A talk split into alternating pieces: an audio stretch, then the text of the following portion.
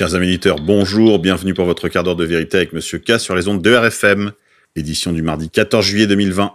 Merci de commenter, partager, mettre des pouces bleus. Merci aussi de nous soutenir sur le portail de RFM.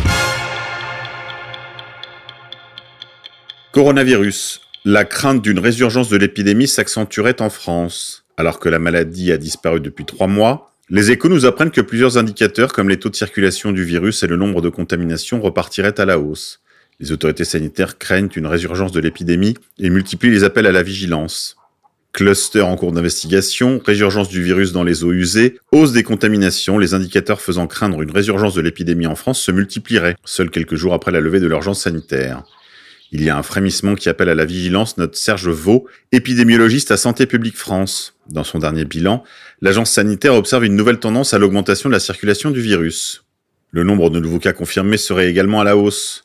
3797 personnes auraient été contaminées contre 3406 la semaine précédente, un bilan qui pourrait s'alourdir avec le début des vacances d'été et un relâchement des comportements au sein des cercles familiaux et amicaux notamment. Parmi les 68 clusters en cours d'investigation le 8 juillet, 20% concerneraient la famille élargie. 1525 actes médicaux pour suspicion de Covid-19 ont été enregistrés par les associations SOS Médecins. Ce nombre d'actes était en hausse pour la deuxième semaine consécutive de 41% par rapport à la semaine précédente, rapporte Santé publique France. Il apparaît que seulement 17% en moyenne des personnes ayant présenté des symptômes évocateurs du Covid-19 auraient bénéficié d'un test diagnostique. Alors à ce rythme, on se demande bien où ils les voient, leur cas de Covid-19 alors que le coronavirus continuerait d'avancer dans le monde, aux États-Unis, en Amérique latine, en Australie ou en Afrique, les derniers indicateurs tentent à montrer que la France n'est en rien à l'abri d'une reprise de l'épidémie, selon LCI.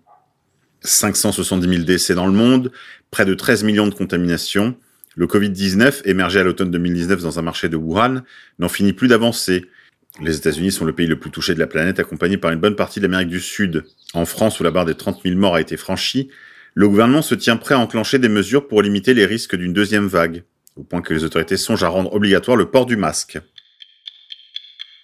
En 24 heures, on aurait enregistré 25 morts en France. Oh là là Attention le dangereux virus. Je rappelle que la France est un pays de 70 millions d'habitants. Et où sont donc tous les contaminés de la grippe saisonnière, de l'ensemble des affections respiratoires? Où sont-ils dans les statistiques? Ils ont disparu. Voilà, vous aurez compris.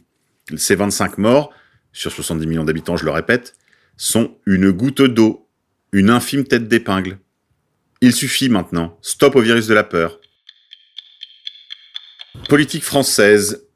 Marlène Schiappa apporte son soutien à Gérald Darmanin. Alors qu'on lui avait demandé si elle accepterait d'applaudir Roman Polanski pour la réception d'un César ou d'un prix à Cannes, Marlène Schiappa avait voulu distinguer l'homme de l'œuvre, et avait dit qu'elle n'applaudirait pas Roman Polanski, tout en interdisant à personne d'aller voir son film, L'affaire, sur l'affaire Dreyfus. Elle avait dit qu'il ne fallait pas applaudir les violeurs présumés. Il en va autrement avec Gérald Darmanin. Les images circulent partout d'elle sur le perron du ministère de l'Intérieur alors qu'elle est devenue ministre déléguée de Gérald Darmanin. Cette grue n'est décidément pas une contradiction près.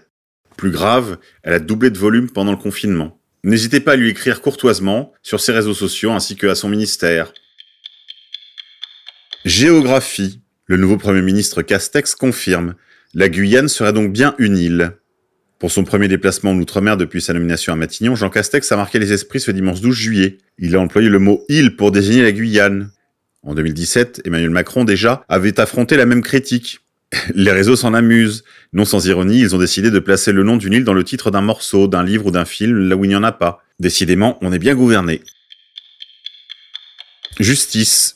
Un pédocriminel présumé, l'une des disciples prioritaires mondiales arrêtées par la justice en Gironde. Le parquet de Bordeaux a annoncé l'arrestation d'un homme soupçonné d'avoir hébergé des contenus pédopornographiques sur plusieurs sites internet. Un homme de 40 ans, recherché depuis plusieurs années par les services de police français et internationaux spécialisés dans la lutte contre la pédopornographie, a été arrêté mardi 7 juillet en Gironde, à la suite des investigations de l'Office central pour les répressions des violences aux personnes, ainsi que par Europol, a annoncé le procureur de la République de Bordeaux, Frédéric Portery, dans un communiqué. Ce Français, en couple et père de famille, officiait depuis 2014 sur le Darknet, une partie du net qui n'est indexée que par des moteurs de recherche spécialisés et n'est accessible que par certains réseaux informatiques anonymisés de type Tor.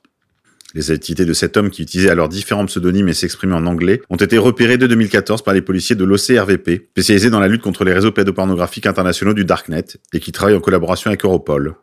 Après une lente approche, un policier, en ayant recours à la méthode de la cyberinfiltration, parvient finalement à entrer en contact avec le suspect S'en suivent plusieurs semaines d'échanges avant de parvenir à son identification via son adresse IP et à son interpellation le 7 juillet à son domicile situé en Gironde, dans une zone rurale à une trentaine de kilomètres à l'est de Bordeaux.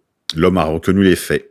L'homme a été mis en examen pour diffusion en bande organisée d'images de mineurs présentant un caractère pornographique en utilisant un réseau de communications électroniques, mais également de détention et enregistrement de l'image d'un mineur présentant un caractère pédopornographique, ainsi que de viols incestueux commis sur un mineur par un ascendant. Allemagne. Chasse à l'homme près de Strasbourg. La police à la recherche de Rambo, à Opno, en bas de Württemberg. Une centaine de policiers, des hélicoptères munis de caméras thermiques, des équipes canines, un important dispositif de recherche est déployé depuis dimanche à Opno, à une quarantaine de kilomètres de Strasbourg, pour retrouver un fugitif considéré comme très dangereux. Les forces spéciales allemandes, le SEC, équivalent du RAID ou du GIGN, traquent en forêt noire, dans une opération digne de Rambo, un fugitif armé jusqu'aux dents considéré comme particulièrement dangereux. Au point que la police recommande à la population de rester chez elle. Les jardins d'enfants, les piscines ont été fermés les promenades en forêt et les activités en plein air interdites autour de la commune d'Opno, située à une quarantaine de kilomètres de Strasbourg. Habillé en tenue de camouflage et équipé d'un arc et de flèches, l'homme de 31 ans se montre dans un premier temps coopératif quand les policiers s'approchent de lui. Puis soudain, il dégaine une arme à feu. Il menace les policiers et leur demande de déposer leurs armes. Il a ensuite pris la fuite avec les armes de service. Selon la police qui a diffusé sa photo, le fugitif s'appelle Yves-Étienne Roche, 31 ans. Il vit sans domicile permanent dans la forêt autour d'Opno. L'individu est considéré comme dangereux et en état de détresse mentale. Toute personne qui rencontre le suspect doit rester à l'écart, avertissent les forces de l'ordre. Santé. Je vous signale un article de nos confrères de la Libre Belgique sur les huiles essentielles. Pourquoi les huiles essentielles sont-elles si importantes pour votre corps et votre âme? Antiseptiques, antispasmodiques, tonifiantes, purifiantes, elles renferment de nombreux bienfaits pour la santé, le bien-être et la beauté. Découvrez leurs propriétés et leurs différents modes d'utilisation. Attention, les huiles essentielles sont un dispositif médical à utiliser conformément aux posologies.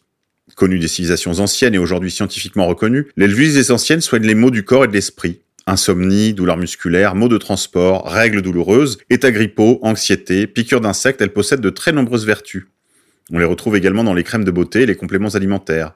Encore faut-il les connaître. Privilégiez toutefois les produits exempts d'additifs, de produits chimiques et d'OGM indésirables. Pour tout savoir sur les indications thérapeutiques de ces extraits aromatiques de plantes et leur mode d'utilisation, suivez le guide. Il existe un, nombre très important d'huiles essentielles dans le commerce. Il est donc difficile de s'y retrouver pour se constituer une trousse familiale de base. Si vous deviez n'en retirer que 6, il conviendrait de privilégier l'huile essentielle de l'arbre à thé, aussi appelée tree, l'huile essentielle de citron, l'huile essentielle de palmarosa, l'huile essentielle de lavande fine, l'huile essentielle de ravinsara et l'huile essentielle de camomille romaine. Média.